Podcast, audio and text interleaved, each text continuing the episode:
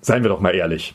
Wolltet ihr nicht immer schon mal ein Sofakissen euer eigen nennen, auf dem der sagenumwobene Politikwissenschaftsprofessor Werner J. Patzelt unterschrieben hat? Wir wollen es nicht haben, aber es gibt uns Gelegenheit, über das sogenannte Sachsen-Sofa zu diskutieren und vor allen Dingen darüber, warum ich das total absurd finde. Werte Kolleginnen und Kollegen, was ist denn das für ein Käse? Haben Sie eigentlich mal bedacht? Selbst in Sachsen. Schon alleine diese bodenlose Frechheit. Das ist doch aber nicht der Maßstab. Ja, da bin ich ja gespannt. Einen wunderschönen guten Tag, ein frohes neues Jahr und was auch immer wir euch an dieser Stelle wünschen können. Wir sind wieder am Start mit unserer jetzt 19. Podcast-Folge des Podcasts Zwischenrufe. Da wir ein guter Podcast sind, machen wir das wie jede schlechte Soap. Wir haben erstmal einen Cliffhanger und reden über was anderes als über das Sachsensofa. Denn Lisa hat viele Fragen vorbereitet zum Thema Datenklau und Robert Habecks Folgen, die er daraus zieht. Herzlich willkommen auch von meiner Seite. Ja, ich würde sagen, heute gilt das Motto erst die Arbeit, dann das Vergnügen. Wir kommen zunächst mal zu dem Datenklau. Es waren ja durchaus äh, sensible Informationen, wie beispielsweise Familienchats oder auch Kreditkartenabrechnungen, die da tagtäglich auf Twitter veröffentlicht wurden. Fangen wir mal vorne an. Wer hat denn da gepennt, dass das so lange nicht gestoppt wurde? Ja, im Zweifel hat das äh, zuständige Bundesamt gepennt. Nein, es war jetzt nicht ganz so offensichtlich. Der Derjenige hat das ja auf einem Twitter-Profil veröffentlicht, was jetzt auch nicht so die Reichweite hatte, dass das sofort alle mitgekriegt haben in der Welt. Und dann haben wir die wenigsten reingeguckt, was er da so hinter seinen Adventstürchen veröffentlicht hat. Er ist ja erst dann, äh, als das etwas offensichtlicher wurde, hochgekocht. Und von daher muss man jetzt auch in der weiteren Auswertung sehr genau gucken, wer hat denn da eventuell wann geschlafen, denn es gab ja offensichtlich zumindest schon beim zuständigen Bundesamt die ein oder andere Information über gewisse Unregelmäßigkeiten auf den Social Media Accounts einiger Politiker. Möglicherweise sind die dem dann nicht in der Härte nachgegangen, wie man erwartet hat. Aber das äh, kann ja vielleicht demnächst der Bundesinnenminister mal erklären. Bei dem haben sie zwar gar nicht großartig Daten geklaut, aber offensichtlich gerade seine Stimme. Es sind ja viele Personen des öffentlichen Lebens betroffen. Einerseits Promis, klassischerweise, aber eben auch Politiker, beispielsweise Robert Habeck, unser grüner Bundesvorsitzender. Er hat jetzt für sich die Entscheidung getroffen, sich von Twitter und Facebook abzumelden als Konsequenz und hat das eben auch auf seinem Blog nochmal erklärt. Gehen wir das vielleicht mal Stück für Stück durch und fangen wir bei Facebook an. Wie beurteilst du denn die Entscheidung, sich bei Facebook abzumelden? Die kann ich sowohl sachlich als auch emotional bei Robert total nachvollziehen. Zum einen, äh, das ist ja wirklich ein Teil von Daten dort abgeflossen, der höchst persönliche Kommunikation mit seinen Familienmitgliedern enthält. Das, was man zu Recht auch als Politiker vor anderen schützen will und muss. Und von daher, wenn es äh, eben dazu führt, dass das dann abgeflossen ist, dann kann ich auch verstehen, dass man sagt, man will mit dem Netzwerk dann nichts zu tun haben, sowohl wegen gesagt, emotionalen Seite als auch sachlich. Es gibt auch andere Gründe, warum Facebook ja durchaus umstritten ist. Und von daher war das jetzt vielleicht der letzte Tropfen, der das Fass überlaufen ließ und äh, kann ich das durchaus nachvollziehen. Andere Gründe hat er ja für Twitter angeführt. Beispielsweise hat er ja gesagt, dass Twitter ihm Formen aufzwingt, die er so, denen er sich so eigentlich eher entsagen möchte. Inwiefern kannst du das denn nachvollziehen? Das ist zumindest sehr authentisch, wenn man so Roberts Auftritte und Äußerungen, auch dem, was er geschrieben hat in der Vergangenheit, mitbekommen hat. Hm, hier geht es ja vor allem darum, dass es diesen zweiten Lapsus in einem Video gab, in der Frage, ob nun Thüringen ein demokratisches Land werden müsse oder lieber bleiben solle. Ja, sprach von werden. Bisschen schwierig, wenn selbst die Grünen dort mitregieren. Und nun ja, das hat man dann durchaus medial auch schon etwas ausgeschlachtet. Diesen Fehler, weil es nicht das erste Mal war, ist ein ähnlicher Lapsus in einem Video im bayerischen Landtagswahlkampf untergekommen. Hm, ich weiß nicht, ob das was mit Twitter zu tun hat oder eher mit dem Format äh, von Äußerungen in einem Video in dem Fall. Das ist ja plattformunabhängig, äh, dieses Video. Aber von daher auch sicherlich emotional verständlich, ob das jetzt taktisch klug ist, da habe ich tatsächlich, das kann ich wenig, kann ich nicht wirklich nachvollziehen bei Twitter, weil ja, das ist natürlich auch beim Schreiben fehleranfällig. Man schreibt auch manchmal Dinge, bei denen man sich danach denkt, oh Gott, hätte man geschwiegen, ja, man regt sich auch schnell darüber auf, es ist nun mal in der Welt, aber das ist nun mal Part of the Business in der Politik. Und nicht nur bei Twitter. Von daher, nun ja, das verstehe ich nicht so richtig. Er hat ja auch selber geschrieben, dass das möglicherweise ihm Nachteile bringt in der Außenkommunikation. Das kann wohl und wird wohl so sein. Darauf gehen wir gleich nochmal ein. Zunächst mal ist ja der Gedanke auch, dass vielleicht nicht populistische Politik auch einfach nicht in 280 Zeichen passt und man da äh, seine Konsequenz gezogen hat. Ja, da ist was dran. Natürlich neigt die Verknappung auf nunmehr 280 Zeichen, was haben wir eigentlich gemacht, als es nur 140 Zeichen gab, ähm, dazu Sachverhalte, die auch komplex sind, übermäßig zu vereinfachen. Aber nochmal, hier ging es ja um den Video, wo er auch hätte die drei Sätze ausführen können. Das ist gar nicht der Punkt. Ja, das äh, Medium neigt dazu, äh, in der Schnelligkeit zuzuspitzen. Allerdings finde ich ja persönlich, dass der größere populistische Quatsch in der Regel bei Facebook stattfindet und da kann man mehr Zeichen schreiben. Also da ist die, die Wahrheit liegt da in der Mitte. Ich glaube, wir brauchen generell äh, ein stärkeres Verständnis für die Kommunikation von Politik in solchen sozialen Netzwerken und damit auch eine eine stärkere Fehlerkultur in der Politik, wenn dann wirklich mal was schiefgelaufen ist. Ich habe keinen Bock, dass wir jetzt in den Wahlkämpfen jedes Mal, wenn irgendeiner ein Komma falsch gesetzt hat bei Twitter, beginnen hier Zeitungsmeldungen daraus zu machen. Du sprichst die mediale Darstellung an und da fand ich das irgendwie auch sehr irreführend. Du hast ja eben schon gesagt, bei Twitter wird es eben sehr verkürzt und zugespitzt. Genau dieses Gefühl hatte ich jetzt bei diesem Fall weil sein Blog-Eintrag ja ein sehr demütiger Text war. Er spricht von Fehlern, wo ich persönlich sagen würde, das waren Fauxpas, das passiert und wenn man ihm persönlich gegenüberstehen würde, würde man ihm wahrscheinlich auf die Schulter klopfen und sagen, ach komm Robert, ne, passiert mal, shit happens, mach weiter. Er gesteht sich diese Fehler aber auch selbst ein und nach dem Jahr, das wir letztes Jahr erlebt haben, wo es mit einem Seehofer Rücktritt und dem Rücktritt vom Rücktritt nun einen Politiker an der Spitze einer Partei gibt, der hier eine völlig andere Art und Weise an den Tag legt, sollte man das doch eigentlich wertschätzen. Wieso passiert es denn von so vielen Medien gerade nicht? Und wieso sprechen die eben nicht von Authentizität, sondern von theatralischer Überreaktion? Na gut, ob da eine Überreaktion man sieht oder nicht, das ist erstmal eine subjektive Sache. Wie gesagt, ich verstehe die Nummer mit Twitter auch nicht wirklich. Aber das hat er ja auch, wie gesagt, selber geschrieben, dass das so eine halbe Nacht-Entscheidung äh, war. Und nun ja. Also, dass die Facebook-Sache erstmal grundsätzlich andere Hintergründe hat als der Verabschiedung von Twitter, das äh, wird dann alles auch gerne mal erstmal in einen großen Topf gerührt. Nun ja, das ist das eine. Dann das andere, es passt natürlich jetzt so ein bisschen. Also, der Nachrichtenwert ist natürlich groß. Da kommt ein Politiker, der auch sehr viel sonst über Sprache schreibt und dergleichen und genau dem passieren dann solche Sachen. Das ist natürlich von reiner Nachrichtenwerttheorie gefundenes Fressen für den Journalisten. Ja, und das dritte ist, glaube ich, man muss einfach sehen, dass äh, jetzt so ein bisschen auch die Hoffnung da war bei einigen Journalistinnen und Journalisten, dass die endlich auch mal Fehler machen. Das war ein bisschen zu gut jetzt der Lauf der Grünen aus Sicht einiger. Das war mit den beiden durchaus charismatischen Person an der Spitze vielleicht auch ein bisschen zu, äh, na, zu erfolgreich aus einiger Sicht. Wir haben ja auch die erfolgreichen Landtagswahlen und da sucht man natürlich mitunter nach der Nadel im Heuhaufen, die man dann findet, um sie hochzuhalten und zu sagen, ich habe sie gefunden und dann mit ihr zu pieksen oder so. Also da ist einfach ein bisschen der Wille da, jetzt mal ein bisschen antizyklisch zu arbeiten bei manchen. Und das ist auch das Normalste von der Welt es gibt nun mal Medienberichterstattungszyklen, die sind überwiegend positiv für manche Parteien, dann sind sie wieder überwiegend negativ. Und das scheint jetzt so ein bisschen der Punkt zu sein, wo einige denken, ach ja, jetzt machen wir mal ein bisschen los in die andere Richtung. Wird es Auswirkungen haben auf den positiven Trend und schlimmstenfalls dann auch auf die bevorstehenden Landtags- und kommunalen Europawahlen? Moment, ich hole noch kurz den Kaffeesatz damit wir dann auch noch in ihn lesen können. Also das kann man nicht abschätzen und da bin ich jetzt auch äh, frei von spekulieren zu wollen. Er hat sich jetzt Reichweite genommen, das ist ein Problem. Das ist einfach rein, jetzt mal fernab von allen emotionalen und äh, ob das klug ist oder nicht, er hat, ist das in, der Wahl, in einem Wahlkampf ein Problem, wenn man sich Reichweite nimmt.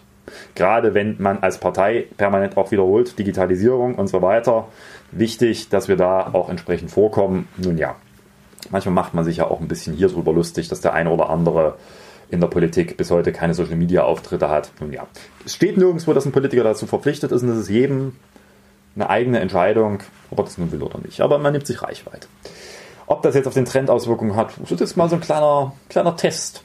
Was, ne, wie stabil ist das? Wir werden sehen. Was mir allerdings Sorge macht, ist die generelle Auswirkung sowohl des Datenabgriffs als auch jetzt dieser Kommunikation rund um die Frage, was hat da ein Mensch auf äh, in einem Video, also ein Spitzenpolitiker in einem Video gesagt oder nicht, für die kommenden Wahlkämpfe. Das habe ich mit Sorge. Wieso? Ja, zum einen, weil wir mit dem Datenabgriff sehen, Politiker sind sehr, sehr schnell verwundbar, wenn es in ihr Privatleben geht. Das ist nichts Neues. Das ist nun mal gerade auch in vielen anderen Ländern, ist in Deutschland Gott sei Dank nicht ausgeprägt, aber in vielen, vielen anderen Ländern ja durchaus noch viel, viel härter, dass da versucht wird, auch gezielt das Privatleben von Politikern gegen sie zu verwenden. Ich halte das für ein absolutes No-Go in, in einer freien Demokratie. Das Interesse der Bevölkerung endet an der Türschwelle des Politikers, es sei denn, es geht um Straftaten. So.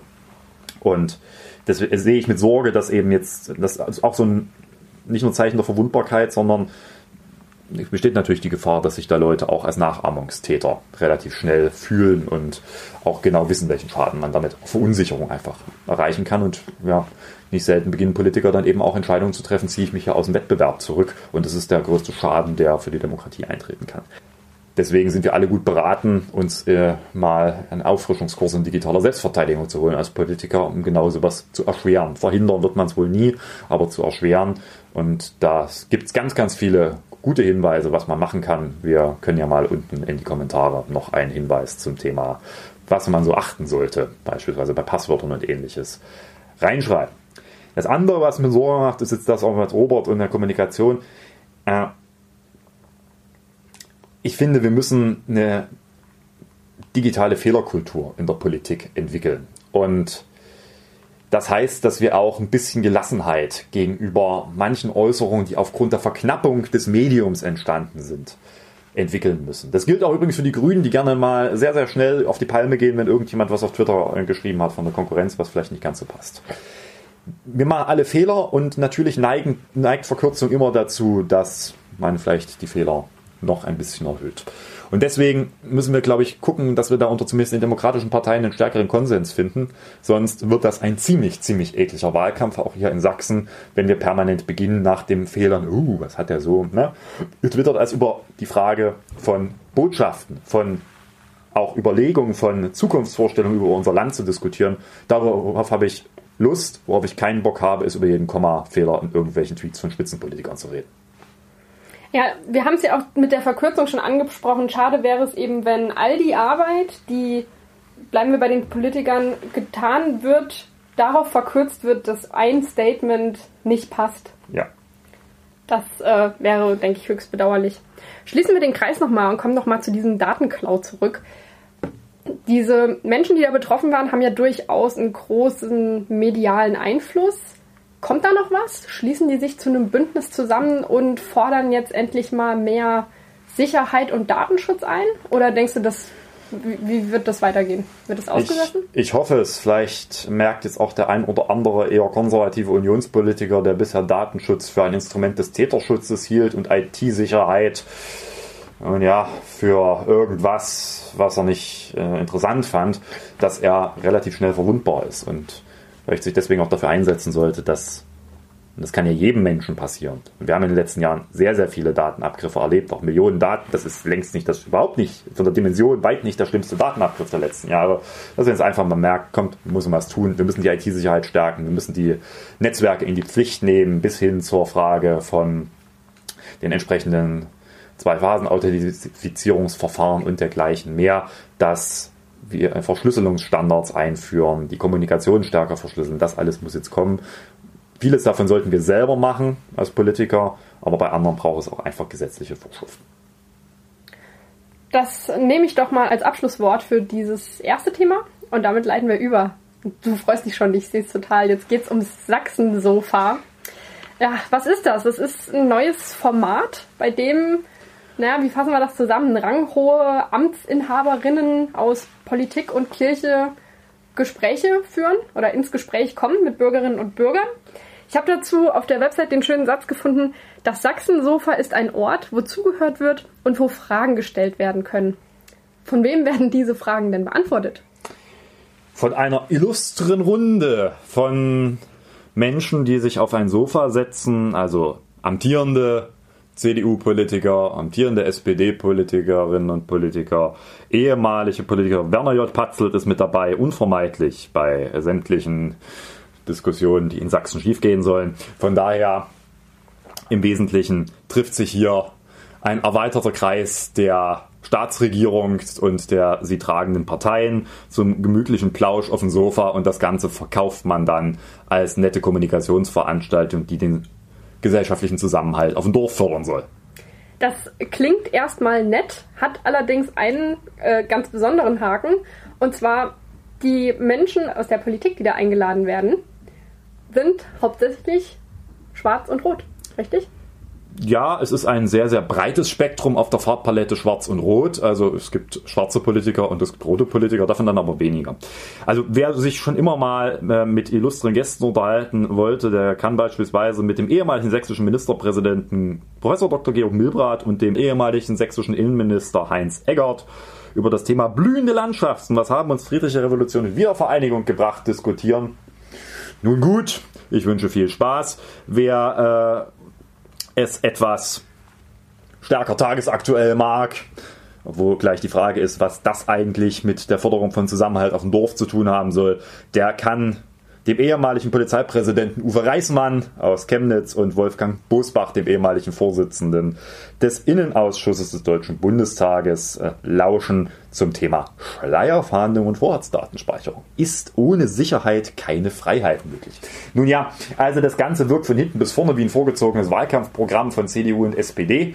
Da macht man sich auch gar nicht mehr die Mühe, das großartig zu verschleiern, sondern nun ja, man baut sich ja einfach ein nettes Tourenprogramm für SPD und CDU-Spitzenpolitiker bis in den März und hat dummerweise vergessen, dass es in diesem Land noch andere Parteien gibt, außer die zwei vorbenannten.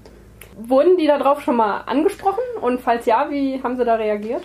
Also die katholische Kirche, die das ja maßgeblich trägt über die katholische Akademie und allerdings eben in einer Kooperationsveranstaltung mit der Konrad-Adenauer-Stiftung und dem sächsischen Gleichstellungs- und Integrationsministerium, die meinten, ja, komm, wir wollen doch im Wesentlichen mit den Leuten diskutieren, was habt ihr für ein Problem? Und hier geht es doch gar nicht um Parteipolitik.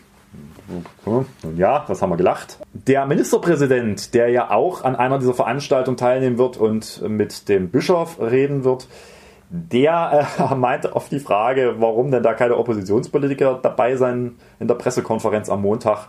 Das wusste er gar nicht, dass da keine Oppositionspolitiker dabei sind. Das finde er auch nicht gut. Also, das klingt eher sehr nach Realsatire und äh, so geht Sächsisch irgendwo dazwischen. Aber im Kern geht es um die Frage, was darf eine Regierung in, äh, in einem Wahljahr? Und sie überschreitet nach meinem Dafürhalten aber so konsequent das, was zumindest stilvoll ist als Regierung. Ob es rechtlich angreifbar ist, wissen wir noch nicht. Fangen wir mal vorne an. Durch welche Mittel wird dieses Format denn erstmal finanziert? Ja, das ist das, äh, das nächste Teil der Realsatire-Veranstaltung. Also finanziert wird das nicht zu nicht unerheblichen Teilen aus dem Programm Weltoffene Sachsen. Jenes Programm, was ursprünglich mal aufgelegt wurde, um die Zivilgesellschaft im Kampf gegen Rechtsextremismus zu stärken. Der eine oder andere fragt sich jetzt, warum aus diesen Mitteln Veranstaltungen mit Werner J. Patzel finanziert werden, aber das äh, wäre ein anderes Thema, was wir äh, demnächst mal vielleicht anders vertiefen sollten. Das wirkt schon ein bisschen komisch. So. Hm. Sonst gibt es sicherlich noch Kooperationspartner, die Geld dazu geben, aber das ist quasi eine der wesentlichen Finanzierungsquellen. Das ist also maßgeblich Steuergeld, das da verwendet wird, um diese Veranstaltungen, die keine Oppositionspolitiker und Politikerinnen zulassen, zu finanzieren. Wie ist es denn mit der rechtlichen Komponente? Ah, das ist ein bisschen kompliziert. Also grundsätzlich äh, nicht überall, wo Steuergelder reinfließen, heißt es sofort, dass der komplette Pluralismus des politischen Spektrums abgedeckt werden muss. Aber hier gibt es einen Kooperationspartner von Seiten der Staatsregierung. Damit ist das durchaus einem mittelbar der Staatsregierung zuzurechnen und wenn nicht gar unmittelbar der Staatsregierung zuzurechnen, der Veranstaltungsreihe. Und dass die Staatsregierung sich nur selber einlädt, okay. Aber da gibt es dann durchaus Grenzen zwischen Öffentlichkeitsarbeit, die vor allem dient, quasi das Handeln der Staatsregierung darzustellen, und Dingen, die so allgemein gehalten sind, dass man sie gemeinhin eher als Wahlkampf äh, identifizieren. Und in einem Wahljahr gilt da Zurückhaltung. Es gibt ein sogenanntes Mäßigungsgebot. Das wird immer stärker, je näher man an die Wahl rankommt. Ab dem 1. März beginnt die sechs Monatsfrist, ab dem dann auch wirklich hart rechtlich man sehr genau hingucken kann. Und interessanterweise hat man sich das Ding genau so gezirkelt, dass die Veranstaltungen nur bis März sind. Ein Schelm, wer Böses dabei denkt. Wo man ja jetzt gesagt hat, man will noch ein paar andere Leute später einladen. Nun ja. Aber es erweckt auch nicht den Anschein, dass es hier irgendwie um die Kommunikation von Öffentlichkeitsarbeit geht, sondern wirklich eher um eine klassische Podiumsdiskussionstour-Veranstaltung, die sonst gerne wirklich auch von den Themen in 1 zu 1 ins CDU-Wahlprogramm passen könnte. Und dann entstehen natürlich Vermischungen. Da sind natürlich Akteure dabei, wo man auch durchaus jetzt fragen kann, warum setzt man eigentlich noch Werner J. Patzelt als Politikwissenschaftler dorthin, wenn der Herr seit kurzem der Co-Autor des CDU-Landtagswahlprogramms ist, also eigentlich ein politischer Akteur im Landtagswahlkampf darstellt der auch kein Ministeramt oder ähnliches innehat. Also das ist also ein Geschmäckle an so vielen Stellen, dass es vielleicht rechtlich gerade noch so zulässig sein mag, aber einfach stillos und damit leider typisch sächsisch.